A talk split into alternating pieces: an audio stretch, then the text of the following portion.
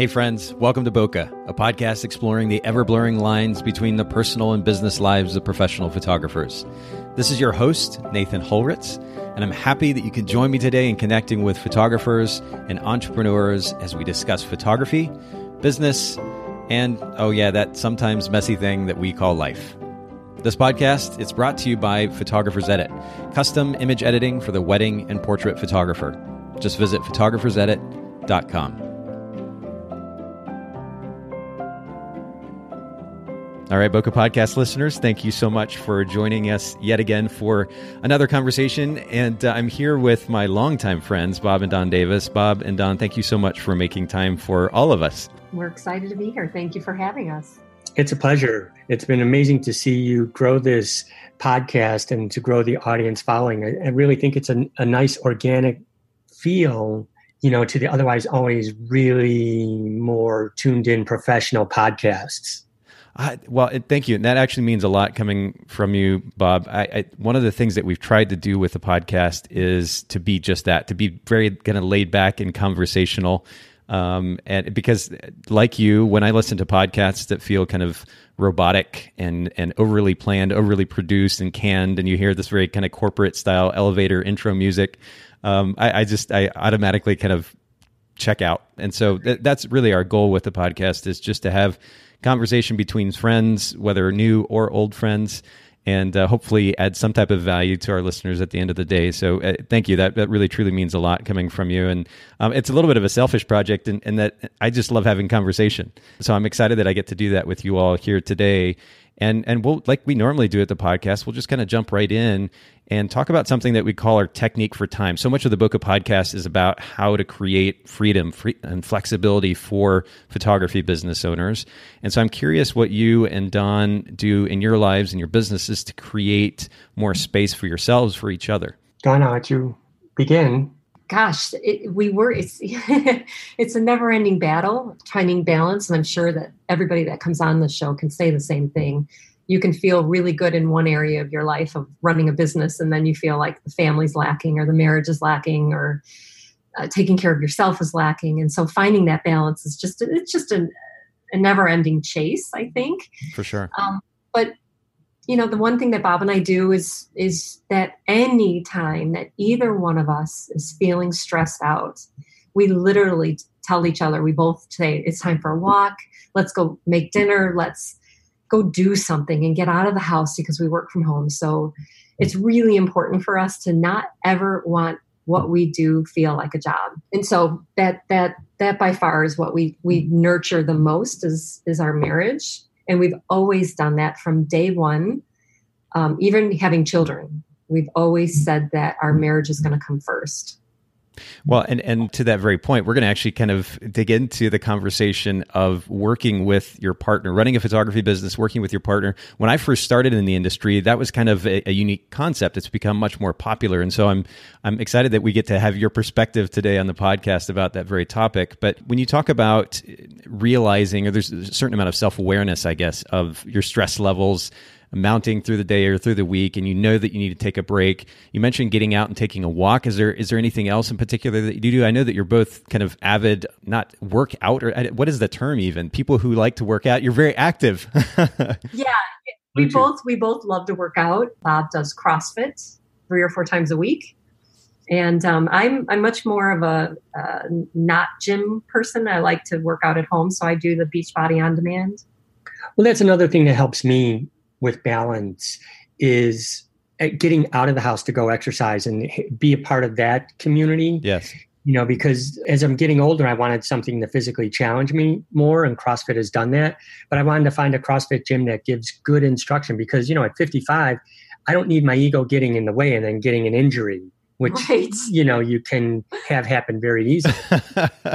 well, but I have to give you major props, Bob. You and I have had the opportunity to spend, and and Dawn for that matter as well, a lot of time together over the years at a variety of conferences.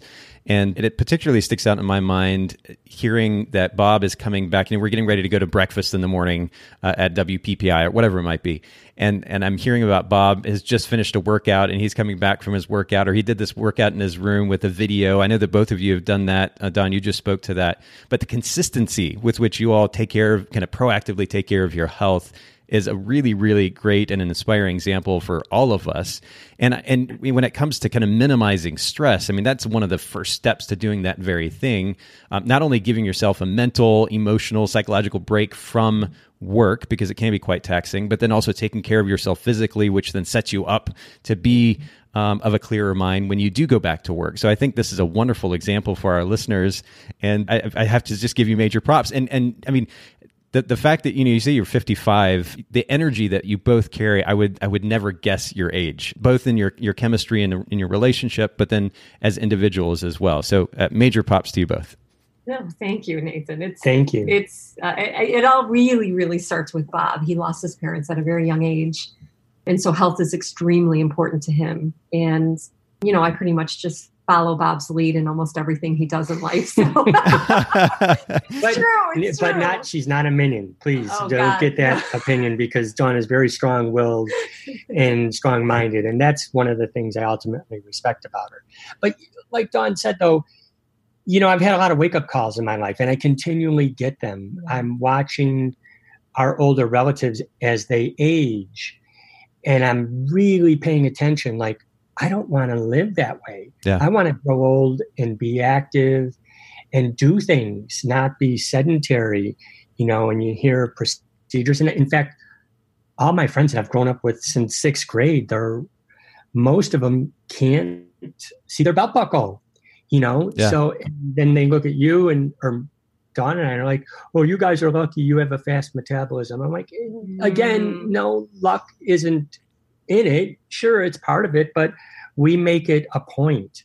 That's part of my. I, I'm a little bit more selfish than Dawn is about my time. I admire Dawn's dedication to where if she sits down to work on something to get it done, man, she could she could sit down for 12, 14 hours and plow through and get it done. It, I just can't do that. I get stymied, I get uh, less productive. So I'll break and I'll say, I got to go play with the dog. I'm going to go for a bike ride or I'm going to go have a workout and I'm able to just drop it, walk away, and come back, and I'm better off. I'm able to do that too, but I need a reminder because he's right. I do plow through. I'm a tasker. He's he's the dreamer, and I'm the doer. That's true. Well, and I'm curious actually that this conversation about time independence ultimately um, is a really interesting kind of segue into our conversation later on with regards to your relationship and kind of how you maintain that that passion within the relationship over a long term. So we'll get to that here in just a little bit. I want to come back to it. I think it's very fascinating. Uh, but to this conversation about health, everyone listening in, if you're not prioritizing even just spending 20 or 30 minutes a day to at least get out and take a walk, if not do more. Can't recommend it enough. And, you know, it's interesting, Bob, you're talking about um, kind of the health scares that you've had over the years, whether yourself personally or within your family. One of the things that happened to me a few years back, um, I had a pretty significant wake up call. I mean, I'd begun to lose weight, but I just didn't feel as alert mentally or, or functioning physically like I had in, in, years past. And so I actually went and got a, a blood panel, not just the blood panel that you get when you go to get your, you know, and your physical, but a, I, I think the report that I got back had maybe between seven and nine pages worth of results that essentially made me feel almost like a like a robot, like a machine. And it was really fascinating because, as you say, it's it's easy to just kind of use the cop out. Well, so and so has a fast metabolism, or they're just naturally healthy. But the reality is, at the end of the day, ninety nine percent of us uh, function very very similarly.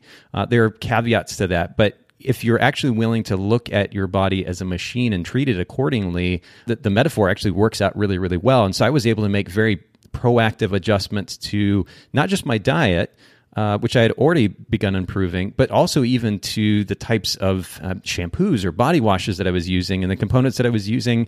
Uh, One million percent. Yeah, yes. the tools that I was using in the kitchen, even because that kind of stuff can affect your hormones, and, and being aware of how even your hormone levels stand. Uh, is really, really important. So be very proactive with your health. It translates on multiple levels, and we'll feel the better for it.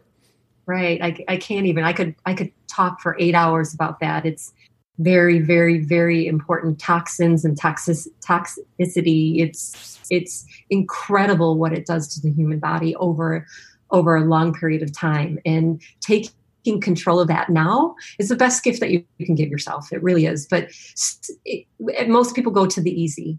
And big box advertising like Tide and and all these big name brands, it just it it makes you feel like you're doing the right thing by using the most advertised product and essentially we're just all brainwashed. Well, and, but, and, it's interesting that you make make mention of that though, because uh, I think there is. It's, it's easy to say, well, everybody else uses that stuff and they seem to be quote okay. But again uh, there is while some of this might kind of seem out there and a little bit hippie the reality is that we can actually look at our bodies uh, scientifically. We can look at the numbers and yeah. use that data as a baseline and then look for ways to improve. So for example on, on a more tangible level i know that naturally i tend to run uh, or was running low on vitamin b12 and vitamin d.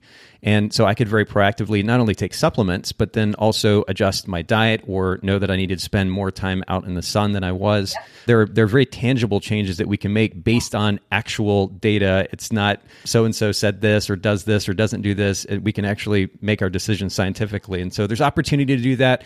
And uh, without belaboring the, the subject, I'd, I'd highly recommend any and everyone to, to take your health a little bit more seriously and act on it proactively, and, and you'll benefit from it, not only personally, but also professionally too. So I want to move a different direction here. I, would love to hear, and actually, I can even, something pops into mind as I'm about to ask this question, but tell us something random that most people don't know about each of you. Well, I want to say that I'm an absolute introvert. Um, people probably would never guess that because when I'm out and about, I I can be very, very social, but truly i'm i don't it takes a lot for me to walk into a room especially by myself. If i have my husband on my arm everything's fine. But if i have to walk into a room by myself and, and start talking or networking it's super hard for me and i have to really talk my way through that. So yeah i would say that most people would never guess that i'm a homebody i'm an introvert. I, I can be extroverted when i need to be but yeah that would that would be my my thing. That is interesting, and I, I, wouldn't necessarily guess that about you. And, and, and I know a lot of photographers define themselves as introverts. How do you define that, Dawn? Well, Bob and I have different definitions of introvert because he said to me, "You're not an introvert. You're just a homebody." um, and I said to him, "No." He said, "Because you can walk into a room and you can talk to you know everybody there." And yeah. I said, "When if you're on my arm, absolutely I can because I feel comfortable and safe. But when I don't feel comfortable and safe, I'm very I'll I'll just sit in the corner. And so an introvert to me, I Bob said our daughter's more of an introvert, and I know what he means by that. I'm I am exclusive. I don't just we don't even if you look on our social media, not a lot of it is personal. The good stuff is great, but I, I don't share. I'm very particular and I'm very exclusive when it comes to what I share with who. Yeah, that, that totally makes sense. All right, so so Bob, uh, Dawn shared the the random fact about herself. Take us to something just totally random that most people don't know about you.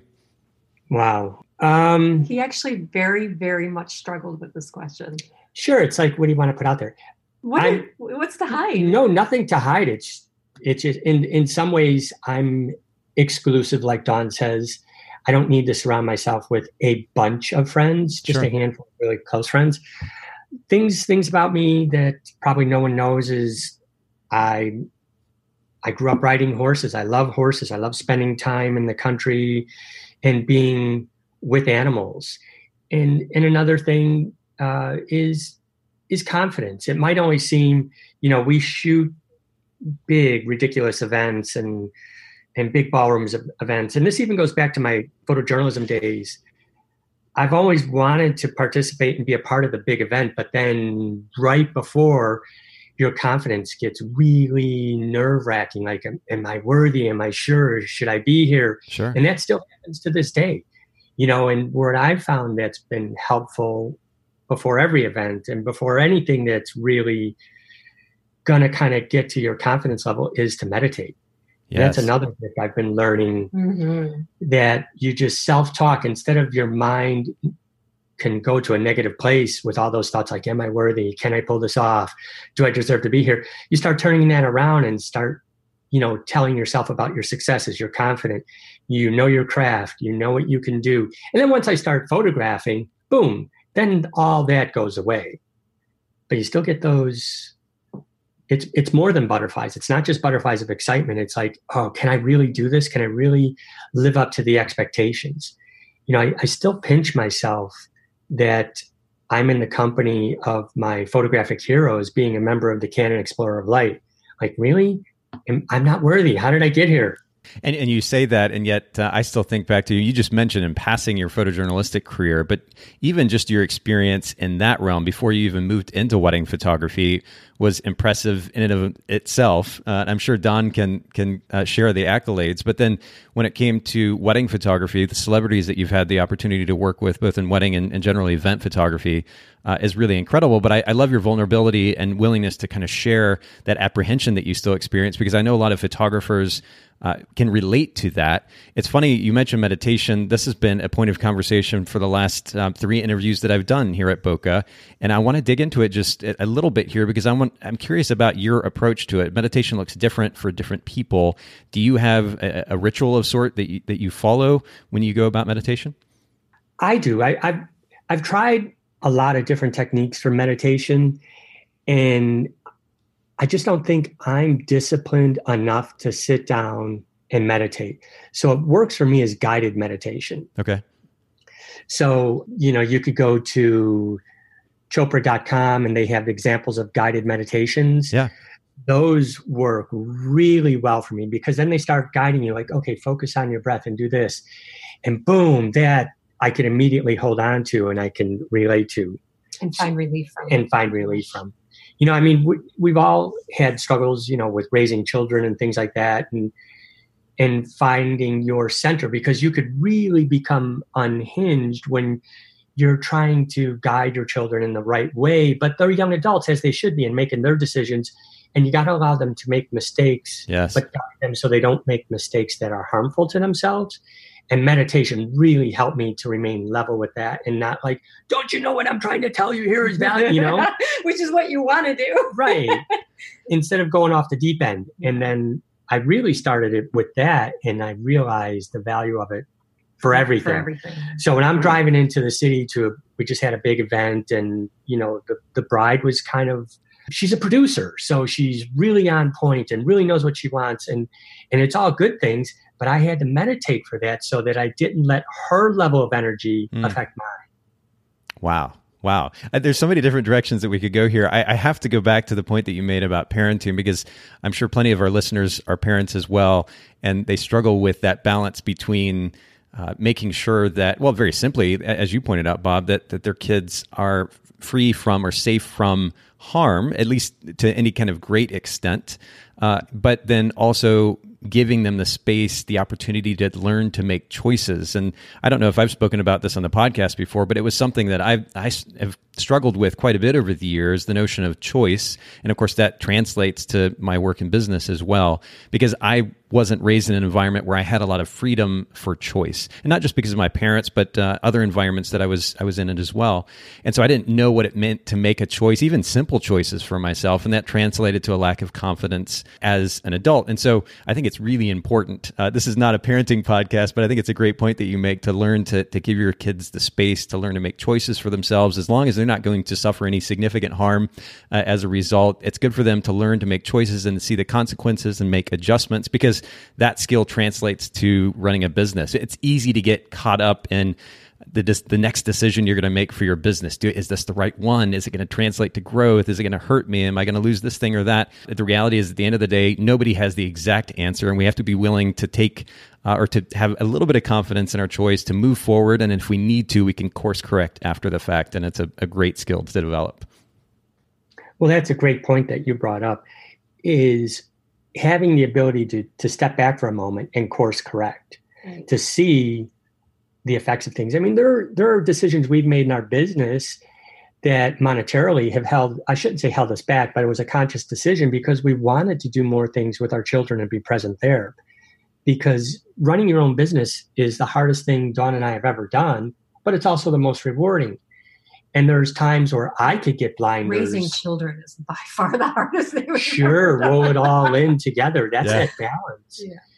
And there's sometimes where an opportunity will present itself and you want to go for it, but then you realize the effect it could have and then well, we pull back. Yeah, I think I think the the key the key for us. Well, I mean, we're pretty much done with raising our children. Our children are now 19 and 20, soon to be 21, 20 and 21.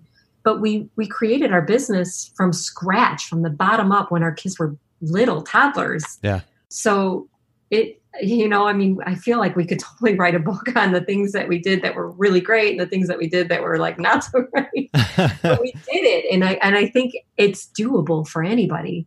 But the the most important key, I think, is just communication. Oh yeah, and and we could do a whole probably series of podcast episodes just on that that topic. As it relates to both our personal lives and our professional lives. It, it really is huge, making sure that you you maintain open lines of communication that that your kids or for that matter your business partners uh, or associates or whatever it might be know that there is always room for conversation and that there is consistent and, and open communication there. It's so, so important. And, you know, you, you spoke about business. So I, this is a great segue into my next question. Just a little bit about the background of the business, about how maybe you got started in photography, Bob. I know that's more specific to you, but then how you all started the business as well. Well, photography is the only thing I've ever wanted to do. And I've been blessed enough to be able to go after it and make it happen meaning it, he's been making a living being a photographer. That's all I've ever done. That's all he's ever done. You know, I going back to what Dawn said, I did lose my parents at an early age, and I did mm. bounce around with different relatives and things, and that wasn't always a good thing. Yeah. But then I did have one relative who was trying to look out for me, and he was my father's brother, my uncle George, and and he said, "Look, I'll I'll pay for your college education, but you got to give up this photography thing. You're decent in math you have a good imagination. I want you to be an engineer. So I kind of paused for a second. I said, well, okay. You know, I respected him and he was willing to pay for it. So I took him up on that opportunity. I went for a year and a half with engineering classes and design classes. Huh. But I was just inside dying. Yeah. You know, like you're you're working and you're realizing I'm going to have to do this for the rest of my life. And I I said, I called my uncle George and I said, Uncle George, look, I really, really greatly appreciate everything you've done. And I'm so thankful that you made this opportunity for me, but I got to give this photography thing a try. So I and I, I have to interject here, Bob, wait. because for those for those who don't or haven't had the, the privilege to know Bob personally, I, I can imagine, I can picture you sitting in that in those classes instead of paying attention to whatever they were talking about with regards to en- engineering or otherwise um, and you know noticing something funny about the person's clothing or something random that the, that the classmate across the room was doing. You you have and, and I, I mean this in the best way possible you have a, a kid's mind and imagination. And I love the mischievousness that comes out and and literally in your day-to-day life. I've seen this in the way that you interact with with Dawn uh, with your kids as well. I think it's a beautiful thing and I think it helps us stay young and it's probably one of the reasons why you have such a young energy about you. But I, I just had to paint paint that picture for those listeners who who don't know you personally. He's very mischievous. He's very very he's very naughty a lot of times. I'm always always always shaking my head. It's it's it's always funny when it's not your husband. Yeah, well, at least keeps things interesting. But Bob, I didn't mean I didn't mean to interrupt no, the train of thought there. No, please, please I continue. appreciate that. Yeah, you know, you, that leads back to you. You can't take it all too seriously. Hmm. You know, yeah. at least for for us, it yeah. works. Taking it too seriously, you know, everybody puts their pants on the same way, one leg at a time, and, and it's it, a great equalizer. It takes a village. It takes a village to get a job done. So, you know, everybody has a part in that, and you need to be respectful and thankful for all of it and everybody. It's it's very very true. Well, t- take us back then, Bob. You're you're you had the opportunity to go to class. You realize this isn't for you, so you're going to make this transition to you need to give photography a try. What did it look like from there? So from there, uh, when I get focused on something, I can be very tenacious. So I immediately started calling a few of the local newspapers. So when I was in high school, I was able to sell some of my photographs to the local weekly newspaper, the uh, Southtown Economist, and they were they would buy the photographs for like fifteen bucks for a couple eight by tens from our high school sports. So that was great, and I realized, hey, there might be something there. So I immediately called them up and started asking for any opportunity to freelance or an internship, you know, and, and calling the other suburban small weekly newspapers that were around Chicago And that started to bear fruit. And I also enrolled myself at Columbia College. So, my first year at Columbia College, my first semester, also I got a full year internship with a daily small newspaper, the Daily Southtown Economist. They had a weekly and a daily. Okay. And so I was going to school full time and I was working in photojournalism full time because, again, my uncle was like, well, I'm not going to support that. You know how many photographers there are out there, starving artists trying to make a living. And he's like, you got to give it a try, but you'll be back. I'm like, well, at least if I give it a try and I fail, I know I've tried. Yes. I'll get it out of my system. Yes. And I think the tenacity and never taking no for an answer has been a big beacon in my life. Even even with Dawn, relentlessly pursuing her. Yeah. I was tough. I was super tough. It paid off. So to make a long story short, thing one thing led to another, and at the beginning of my junior year, I was the college photographer of the year. I won another scholarship, which was helpful. But then I got, you know, a full time position offered to me at the newspaper. So I took that and I dropped out of college because I started traveling, you know, with the Bulls and the Chicago White Sox for sports. So I couldn't go to school full time and work full time. And the career was advancing faster than school. So I said, well, I'm going to drop out. And that really hasn't hurt me at all because I knew photographers that had master's degrees from Northwestern University, yeah. Medill School of Journalism, that couldn't find a job.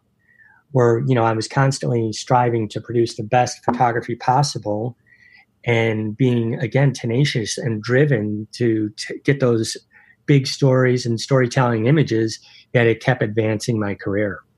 Well, and, and honestly, I mean, I've I've already alluded to the possibility of multiple episodes with probably various conversations that we've had thus far. I could really dig into your photojournalistic background, Bob, because it's quite interesting to me. And I mean, you, you mentioned the Bulls, and of course, you had the opportunity to photograph Michael Jordan and others. Uh, I think it's really, really fascinating. But for the sake of time in our conversation today, maybe fast forward for us then to the transition from uh, working at the paper into wedding and event photography there's there's no better school to prepare you for anything photographically than photojournalism because at a demanding large metropolitan newspaper you have to produce an image that's going to appear in print. Yeah. And my picture editor always said bob Katalik always said to me kid come back with a good picture or don't come back at all. We can't publish an excuse. And he meant it. So i've embraced that my entire life. So fast forward to 2004, I got burnt out on bad news. Just too, I was too good at it for whatever reason. People welcomed me into their life and would tell you their whole story and let you photograph them on this journey on their worst day. And I never would refuse an assignment. And finally, you know, once you have children and you're raising a family, you're like, okay, there's younger people underneath me. I have some seniority. I don't want to do any more dead people stories. Wow. You know, yeah. it's enough. It's enough. It, it starts eating away at your soul. Sure. It really did for me. And so there was a big incident in Chicago in December of 2003. It was a nightclub called the E2, where after hours they locked the club down and the party kept going. Well, then a fire broke out, and then people got trampled and stomped and trapped at the exits, and there was like eight or nine people that died. Wow. So I had to cover that story. I, I, for some reason, this family opened up to me, and I'm, I'm going with this little boy who's with his grandma picking out a casket for his dad, and Oh. you know, you're you're on this whole journey with them, and you, if you're not emotionally involved, your pictures aren't going to be good. Yeah. At least from my perspective. So I did the story, and I said, "That's it. I quit." Afterwards, I said, "I told you guys if you send me on one more of these, I was going to quit," and they didn't believe me. Well, who would? I mean, it took you five, seven, ten, I don't know how many years to get into the Chicago Sun Times. And then it was a union job. Nobody ever left. Everybody were lifers. And so when he left, they were, everybody was shocked. So, you know, that was at a good point to actually get away because you could see the writing on the wall that newspapers weren't evolving with the way news is being delivered. For example, you know, the smartphones, internet, things of that nature. And 2004 was before smartphones, but you had palms, you know, and so you'd be able to log into AOL or something and see news. Sure. get news feeds, and they just weren't evolving. And you could kind of see things were changing, and they were reluctant to change with it. I've always loved weddings. I mean, I photographed my first wedding for my relative in high school. I was more drawn to authentic images and storytelling images. So I think with the advent of reality TV, the audience changed. So while it's still important to do pose photography and beautiful family portraits and those sets of things, people also are drawn to authenticity and storytelling real moments as well. And so that was perfect for us, for Dawn and I, to hit the ground running in 2004 and start working on a wedding brand. So, what I guess I mean, this is such a loaded topic, but but Dawn, maybe share a little bit of your side of the story in this too. This transition Bob made Bob made from from working at the newspaper now to moving into wedding and event photography. You're starting a business. I know that you have an accounting background, correct? Correct. Yeah, I was a nine to fiver for like 16 years, and towards the end of that, I was feeling like the last three years, I was really feeling trapped. And it was really, really difficult doing something every day, nine to five, the same thing. You know, he would, I'd come home from work and Bob would tell me all about his incredible day, you know, up in helicopters, sitting with the president, uh, you know, go. I mean, he was just, he had such amazing stories. And it's one of the reasons why I fell in love with him. He was just really, really cool to, to, to, to be part of that with him. Yeah to to come home from a nine to five and every day he'd say how was your day? And i'd say well i balanced. You know i mean it just there i was i think i was angry and i was taking it out on him. And in 2005 is when i really developed god came into my life and i developed a relationship with him all by a book that was landed on my desk by my boss called The Prayer of Jabez by Bruce Wilkinson. And it's really this tiny, tiny little book, but it was written for me. it was something I needed at that time. And after I read it, I quit my job two weeks later and I had been with this company for six years. Wow. Yeah. And, and, I know that a lot of a lot of people listening in, in fact, we may have some that are uh, they're itching to start a photography business. They're not sure about how to make that shift out of a corporate environment or office environment. What was what was the element of that book that kind of created that shift that, that pushed you out of the office? Sure. I'll quickly go into it because I can I can tell I could talk about it forever since I'm just so indebted to my love for my relationship with God. But it is the book is about um, a four line prayer in the Bible. It's a passage by Jabez, and it is, "Oh Lord, I ask that you bless me indeed." That you expand my territory, that you put your hand on me, and that you guide me from evil. And the book basically just goes into um, what each and every one of those four lines means and it really taught me that God is my father. And as, as a parent myself, I know that when my children are in need, I want them to come to me and I want them to ask me for help and I want to be able to guide them. And I never looked at God like that before. I wasn't raised around a church. Um, I don't know scripture. I'm, I'm learning it today, but I still have a long ways to go. My relationship is very raw and personal, and I don't really I don't really want scripture to ruin my relationship. And I know that sounds funny, and, and it won't. Um, but I don't want to be that person. I want to have a private, personal relationship with him. And, and basically, what I what I learned is that I I cry to him constantly now. I thank him. I think about him first and foremost before I think about anything or anybody. He comes first. So any words that come out of my mouth, I think about am I going to, is he going to be, is he going to be shaking his head at me or is he going to be like, good job, Dawn? And I really feel that once God came into our lives, our entire life changed.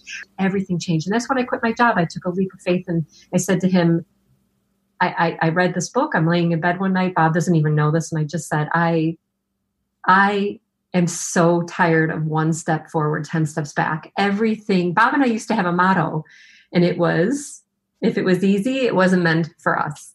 Everything was difficult for us. Everything. Everything from adopting our children to have becoming parent, everything, everything. And we made a joke about it. You know, we would laugh about it. We'd be like, well, of course, you know, it's like Murphy's Law. If, if it's supposed to be easy, it certainly wasn't meant for us. And I had to learn to change that mindset. And I had to learn to start crying out for help. And as soon as I started doing that, everything changed. I'm talking the day after everything changed. Um, and and it just hasn't changed, and it hasn't stopped since then. So there there isn't a day that I don't go by without thanking God or talking to Him con- religiously and continuously. Um, it's the most important thing in my life. So, would you say then that it was that that newfound strength that you found in Him that that enabled you then to say, all right, I'm going to take this leap of faith. I'm, I'm getting out of this environment that I've not been particularly happy with and, and make this move into full-time photography? One million percent. Wow. One million percent. Even to this day, I think what, I think the biggest gift it gave me was the ability to say, okay, I can't do this. It's yours. I need you and you need to do something with this. Because now I don't really fear anything. And I know that sounds weird to say that you don't fear anything. I don't fear death. I don't fear, I don't really fear anything. I think the biggest thing that I fear is not having not feeling him in my life well and, and this is at this end and again multiple topics that we've covered thus far are, are really loaded um, and and we only have so much time today but sorry, I, yes. not yes. at all no no and in fact I, what i was going to say is i really appreciate you sharing again being vulnerable and sharing your experience through that with our listeners i, I know that that taking that leap sometimes making the move um, in fact i remember when i made the move from from part-time photography to full-time photography. I was I was actually working in the optics industry. Most people don't know this about me, but I, I was a certified optician, and I was working selling glasses and working with with uh, people who were either buying their first pair or buying another pair and taking measurements and, and getting them set up. Uh, and I actually really enjoyed the industry. But I was working in an office at the time with uh, it was actually a husband and, and wife team uh, that were running this particular practice. The husband was the doctor, the wife was the office manager, and very simply, there was some dishonesty going on in the practice, and, and I just didn't want to be a part of it. And uh, so one day I just I'd had enough and and let them know, and they were very quick to kind of push me away because of course they didn't want to be confronted about the dishonesty. And uh, so I came home and, and told my partner at the time, uh, I I'm basically we're going full time in photography, or I'm going full time in photography. It was just something that was kind of pushed on me, and many times unless we have that life experience that kind of pushes us into the next phase, uh, it can be tough to make that that decision. But uh, obviously, you all have made the right decision, and you've benefited significantly from it. And and of course, the wonderful thing, even more wonderful thing, is that that so much of the world has benefited significantly from that. And so it, it's a fascinating journey. maybe one of these days we can kind of dig into it in a little bit more detail. But when it comes to running a business, you've had the opportunity to run a business now for what about 15 years. What what has been one of the toughest lessons that you've learned that you can share with our listeners so that maybe they can avoid going through a similar experience? One of the toughest lessons for me, which Dawn is better at by far, in you know, it goes back to your roots a lot. Growing up, you know, my dad, we had a one bedroom apartment, and I still have a few of his paychecks. I used to even write and pay bills when I was, you know, 13 years old.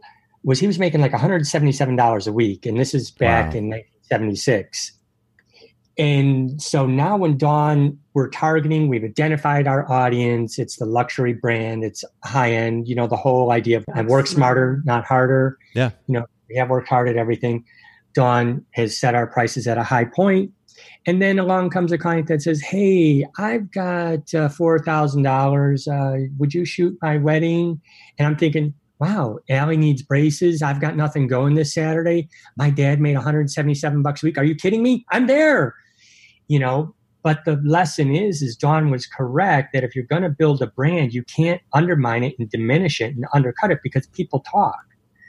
And that was a real struggle for me to honor her and say, yes, you are right. And then finally I said, you're right. I'm giving up. I have faith that this is going to work out and I'm going to trust in you but that that even still to this day it's a struggle when someone will say oh we really can't book you. Can you come down to 8500 you know part of me is like sure i'm not doing anything. But Dawn's right. The minute you do that you've given up the reins of your business. Wow. Yeah, and you know, I can actually relate to what you're saying, Bob. My my perspective about finances was really that the I guess the baseline was set in my childhood. Uh, my my parents didn't make a lot of money either, and so when I started getting checks for a thousand, two thousand, three thousand, four thousand, six thousand, whatever dollars, I wasn't used to seeing that those amounts of money, and as a result, I, I didn't manage it very proactively. And that ultimately hurt me in my business. And and it's it's one of the first things that I'll tell any photographer. If there was a, a tough lesson that I learned, it was not managing my my finances proactively. But yours is an interesting perspective in that whereas you know the kind of that that scarcity mentality that you grew up in, where you kind of get anything and everything that you possibly can for the sake of your brand, you've had to kind of stand your ground when it comes to maintaining the price point with which you offer your services. And so this is a really great segue into my next question and something we talk a lot about here on the podcast, which has to do with brand position. And Dawn, I'd love to hear your perspective on this too. But uh, Bob, I, I, think you you mentioned it just a second ago. Your brand is very much about luxury. Is that correct? Yes, it's it was extremely important to me. Bob and I, I don't know, for some reason, we were born with the need to want the best, not materialistically. Like if I was going to work in a restaurant, I certainly wouldn't work in Bob Evans. You know what I mean? So, Fair enough. I don't, I, I, don't disrespect. I, I don't mean any disrespect, so I hopefully didn't offend anybody. What I meant for that is I want. I've always had the drive to work smarter, not harder. If I'm going to work as a bartender, which I did, I didn't work at the local bar down the street. I worked in a club where when I walked home that, you know, when I left that night, I was two, three hundred dollars in cash in my pocket. Yeah. So I, when we decided to go into business for ourselves, I knew immediately. And my, I think what really solidified it for me was going to WPPI for the first time, and listening to all the speakers up on on the stage and talking about their philosophy and talking about, you know, um, how to how to get there. And i knew immediately that i was like okay my husband is an amazing photographer. I already know this. This man can shoot anything anywhere because of his journalistic career. And like bob had mentioned earlier don't you know get a good shot or don't come, don't come back at all. I knew that i could sell him. And so for me it was where is all of these big name people like joe Buissink and all of our our our, our heroes and this industry, Yervant, and you know, they we knew that they were very high priced, and we knew what our market. At least I, I guessed at what our market would hold, and and I worked our way up to that, and I didn't take no for an answer, and there would be times that I would raise our pricing, and Bob wouldn't talk to me for days because he didn't believe that he was worth it or we were worth it or whatever. He felt like Joe Buissink had been in the wedding photography industry for so long and we had to work that long to get into it too and i just disagreed with that. And i always said to him uh, if we need to go back we can roll back. But i didn't ever intend on it. And and really we just we worked to get the luxury brand market because i didn't want to shoot 50 weddings a year. I wanted to shoot no more than 20 and that was a goal and that was what we accomplished and it took us you know a couple years to get there but it it you know we we did it. And we did it while we were raising babies you know and we were walking our kids to school and taking them to doctor's appointments. You know it was beautiful. It was such a great journey looking back on it. So this this word luxury is one that's been kind of thrown around in our industry quite a bit. Um, it's easy for somebody to call themselves a luxury photographer. It's another thing to actually be it part of that part of what drives that that word i guess it certainly is price point. And i know that you're charging upwards of $10000 $15000 for a wedding. That that would automatically put you in the top 5% very easily actually probably closer to the top 1 to 2% of weddings photographed certainly in the us market. Uh, so price is one factor, but then the other element um, that goes along with that is the experience as well. So I'm curious, how do you communicate this brand position to potential clients, whether it's through your website or through the relationships or otherwise? Well, well, let me just say one thing. Sure. What I what I think really helps define Dawn and I from other husband and wife teams or luxury wedding photography brands is Dawn's the secret weapon. She's not a photographer. She's great at business. She's great at relating, and she knows what women love. Mm. So, Dawn.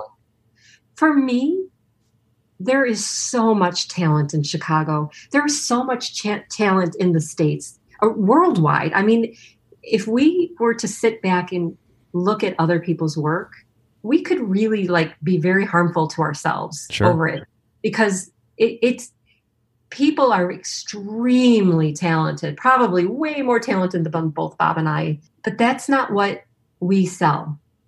Bob and I sell an experience we well, first of all we our work can back up our pricing So I know I know that for sure, and I know a lot of other photographers work can back up their pricing as well. But for us, it's about an experience, like you said, Nathan. It's it's are we a good fit? So even when we go and meet with potential brides and their families, because we usually meet the family, the parents are usually paying for the wedding. It's not just a fit for them. Is we are are saying the first thing I usually say when I walk into a client meeting, and I just said this a couple days ago when we walked in, is we're not here to sell you.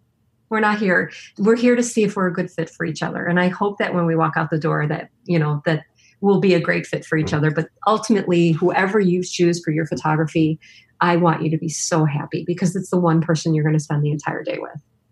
And that is what's driven our business. I think we've got a couple event planners and um, and it's it's true. I don't know why people look at other photographers as competition because there's nobody like you.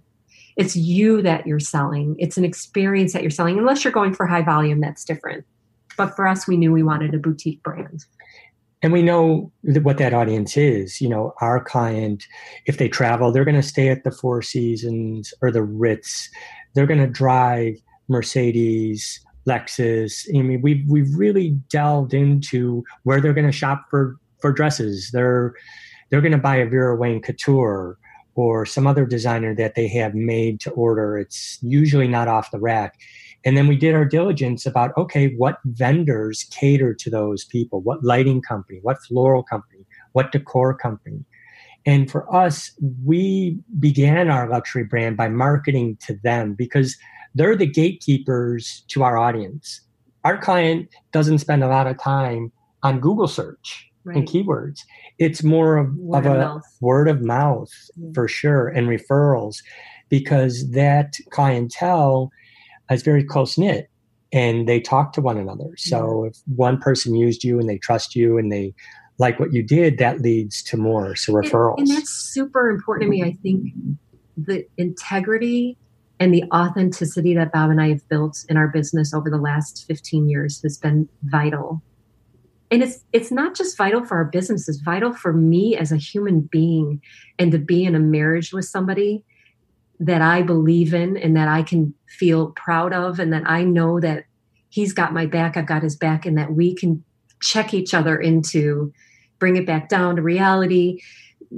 I certainly i certainly don't feel like we need to live in our clients world because we can't. We we don't make the money that we we far, far, far make from what our clients but i don't think that you need to live in that world to work with them you know? You need to create that experience the service the level of service that that dawn and i bring to our clients. There's times where we knew we weren't a right fit for a, a client and i said we've said to them dawn and i both hey check this other person. I think they're a better fit for your personality and what you're looking for. And yet they would keep calling us back like what do you think this how do you think this would photograph? How do you think because you develop that relationship and trust. And then down the road that oh. pays dividends. Yeah because they'll refer their friends to us even though we didn't photograph their wedding so you made mention there multiple times of the significance of relationships, and and uh, I would agree with you, Dawn. We don't necessarily have to make the same amount of money as our clients to be able to understand them well enough to work with them. It does start with the relationships, connecting with the right people that act as then referrals to those potential clients.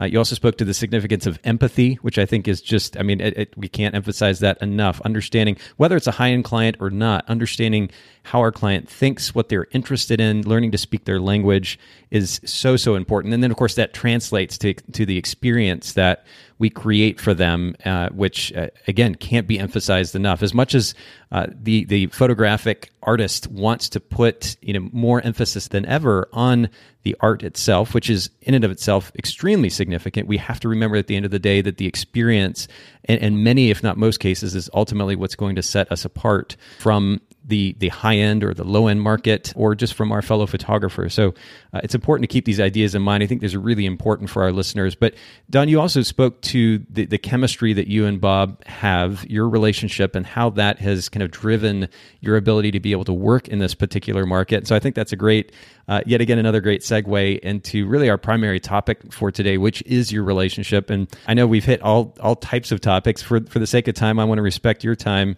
I'd love for you to comment just briefly on how that relationship ultimately has benefited your business and and Bob more specifically your work as a photographer.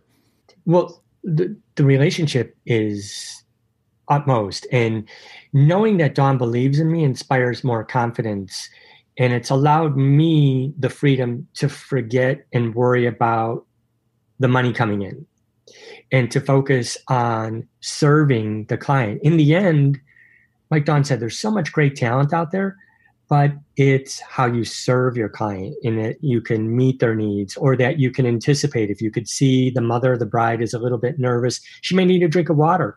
I'm not above saying, Hey, can I get you a glass of water? Could I do this for you? Can I do that for you? That's all at that level of service that a lot of other photographers don't do. They're there to just shoot and they're going to shoot for themselves most often. They're looking for big cinematic images, things that are going to win awards at WPPI.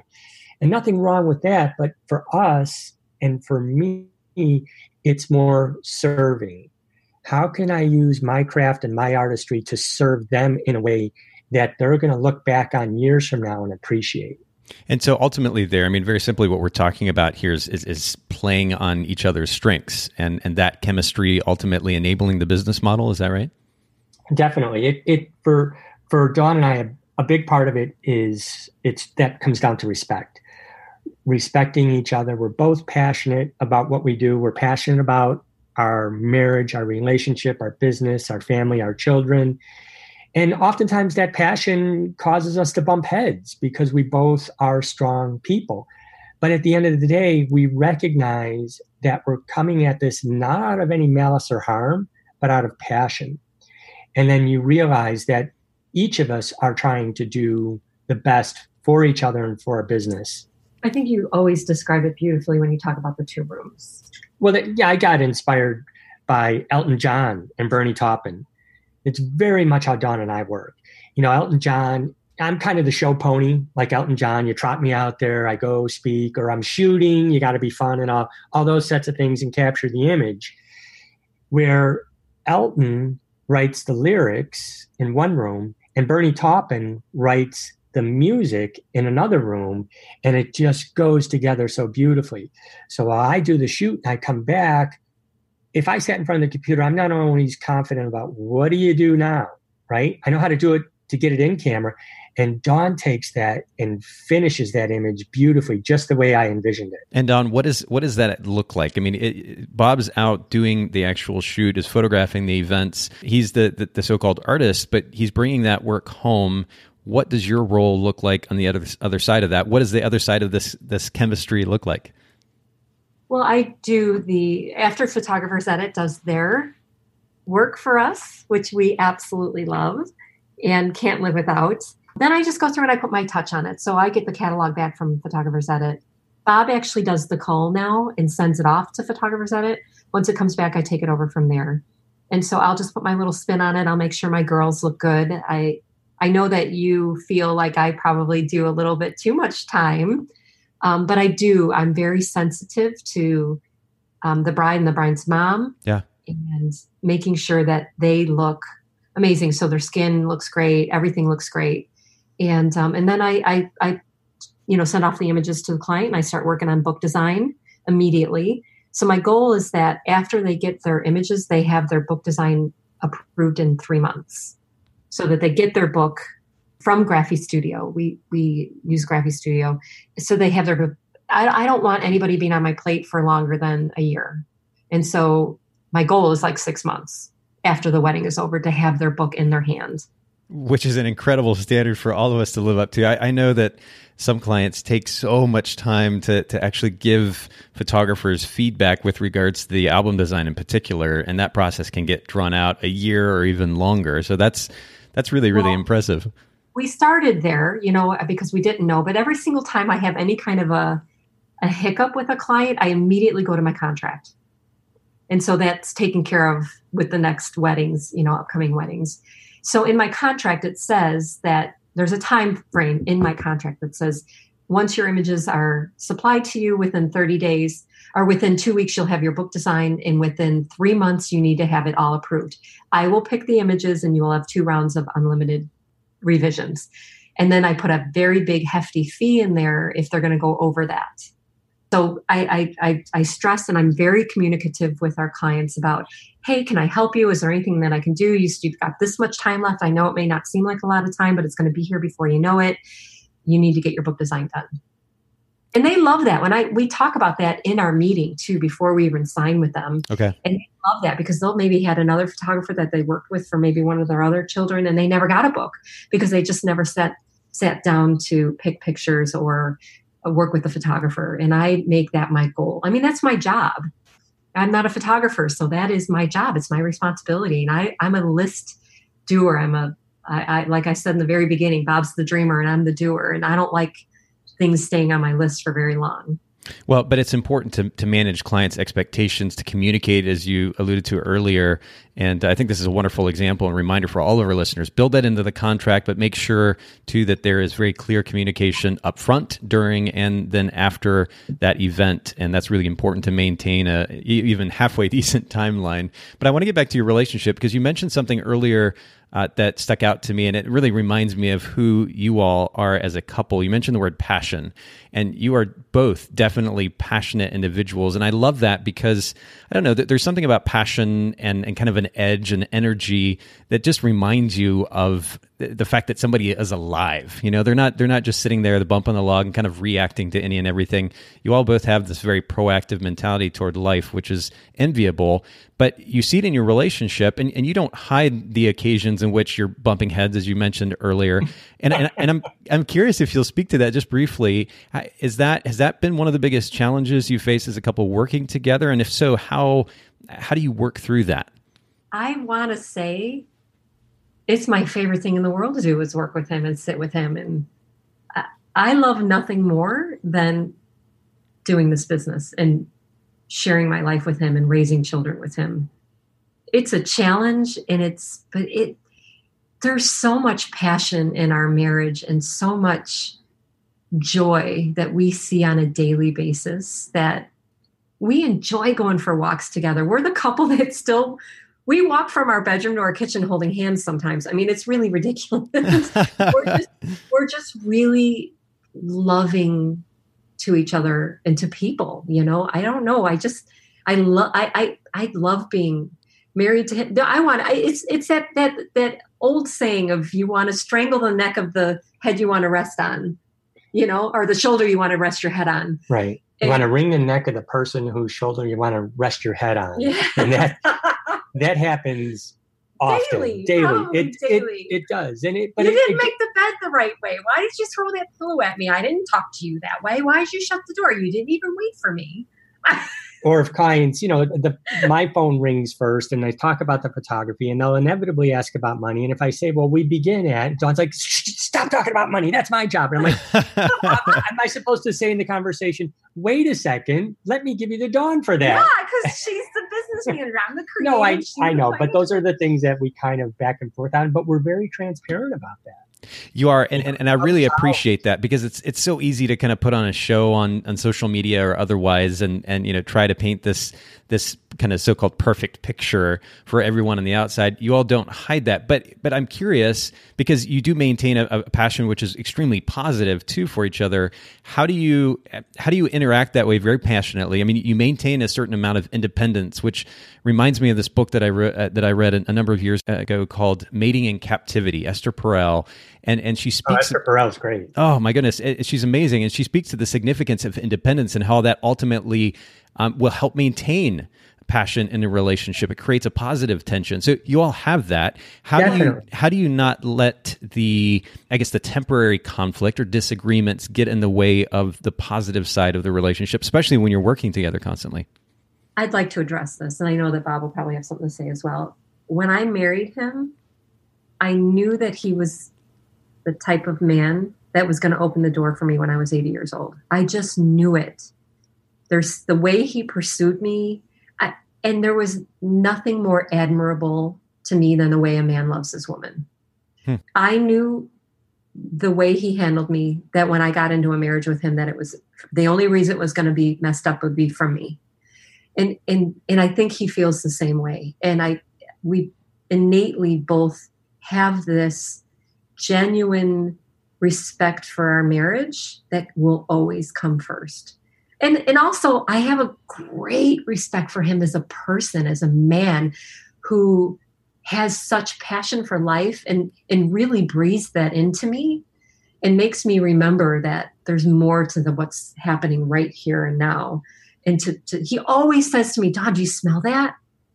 And he's like, he was Dawn. He'll, he'll grab me and he'll just go, stop. And he'll go, smell. And I'll be like, oh. yeah, that's good. but we do that for each other.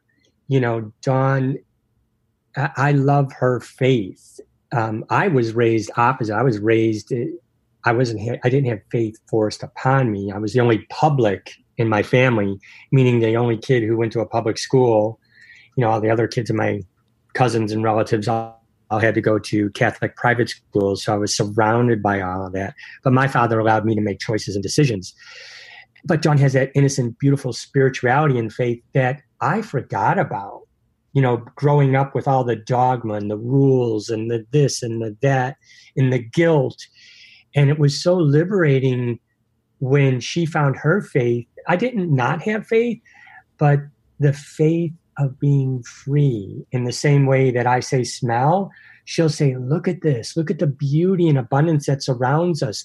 There's something, there is a higher power that's, that's enabling us to be on this journey. Yeah. When, when Bob lost his job, so he left the, he left the Chicago Sun-Times to work for a national wedding photography startup company.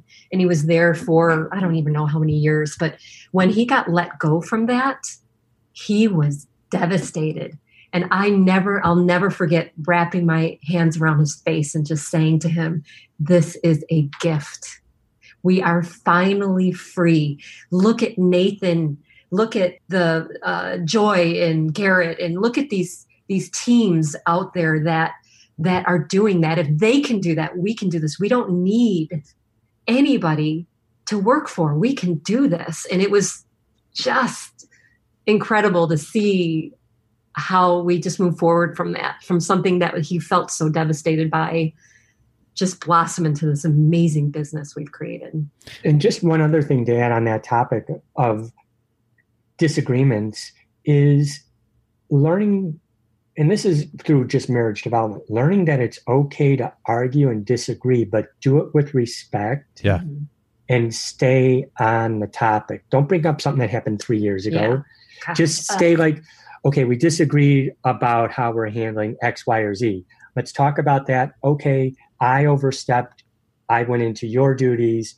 I'm sorry. Right. This was just my thought process on it. But we keep it on on target and I will not use derogatory terms. Sure, I might yell and I might get passionate, but I'm not going to swear at Dawn. I'm not going to disrespect her that way sometimes sometimes my mouth gets me in trouble but i i do pray i do pray specifically to think before i speak and speak before i yell. I i really um, grace is something that i've been working on for years and i'm getting so so so much better. But the one thing that bob did touch on is that neither one of us hold a grudge. And i think i truly i say this all the time i think that that's the reason why we have such a great marriage is because we can get into a, a balls out fight or argument over something, and then like 20 minutes later, I'm like, "What's for dinner?" well, you're giving some wonderful tips and suggestions and advice, and and I just being the kind of romantic and passionate that I am, I want to dig into all of this. But I, again, I want to respect your time, and I actually have an appointment coming up here soon. So let's just let's make this even more tangible for our listeners. Will you share maybe a few of the biggest principles? Ultimately, maybe you have already shared some of these, but some of the biggest principles or ideas that have driven your relationship, have enabled you to create a successful and a sustainable working relationship together together? Yes, definitely respect is huge. And we've already talked about that. But I think purpose is huge too. Like we both have purpose in everything that we do. We wake up with purpose and we wake up with being intentional intentional on loving on each other intentional on putting toothbrush toothpaste on each other's toothbrushes for each other thanking him when he makes the bed you know like hey thanks for putting toothpaste on my toothbrush. Not letting that stuff go. Um, it's it's really important to to to really show gratitude in your marriage. And you know when things are difficult when bob needs time or i need time that one of the things that we're really good at too is letting each other have time. He goes off and he photographs wildlife and that's kind of his zen. And you know i go off and do my thing. I just went to cuba with my girlfriends and um, and working out has been huge for both of us too so i know we talked about that you're respecting your your your yourself and your body and your time I've, I've always exercised and eating right, but then now coming into meditation and more conscious effort of reading about faith. Those things, as you mature and get older, keep respect in marriage alive. Well, and uh, you know, I, I, actually wrote down earlier, Bob, when you had mentioned the significance, or I think you actually said the phrase "being selfish with your time." Uh, it plays again on this idea of independence, the significance of independence, giving each other space, as you mentioned, for the sake of that independence. But then it, it makes it that much more enjoyable when you get to come back together, work together, have time together on a personal level. And uh, it, so this has just been a, a, really interesting conversation, and I hate that we don't have you know two or three hours to to dig into it all a lot more. But I cannot thank you enough for making time to share with our listeners your perspective on working together, a little bit about photography as well. And maybe we can have an episode two or three and come back to some of these things. But just in closing, will you share with some of our listeners where, or not some of our listeners, all of our listeners, some of the places that they can find you online, maybe your website as well as social media? Sure. Everything is is really Bob and Dawn Davis. So our website is bobanddawndavis.com. Facebook is Bob and Dawn Davis. Instagram is Bob and Dawn Davis. Twitter is just Bob and Dawn because at the time I wanted it to be shorter because of the character thing. But yeah, so that's it. That's perfect. Well, we'll make to make sure to link to the site, the social media in our show notes. Any resources that we mentioned during our conversation, those will all be in the show notes. Uh, for those of you listening in, if you'll just go to Bokeh, B O K E H podcast.com, um, you can see the show notes for this episode there. But uh, thank you again, Bob and Dawn, not only for your friendship, uh, but for your example to the industry and, and ultimately for making time for the Bokeh podcast listeners. Oh, we, it's been an honor. Our pleasure. Thanks so much for listening to the Bokeh podcast today.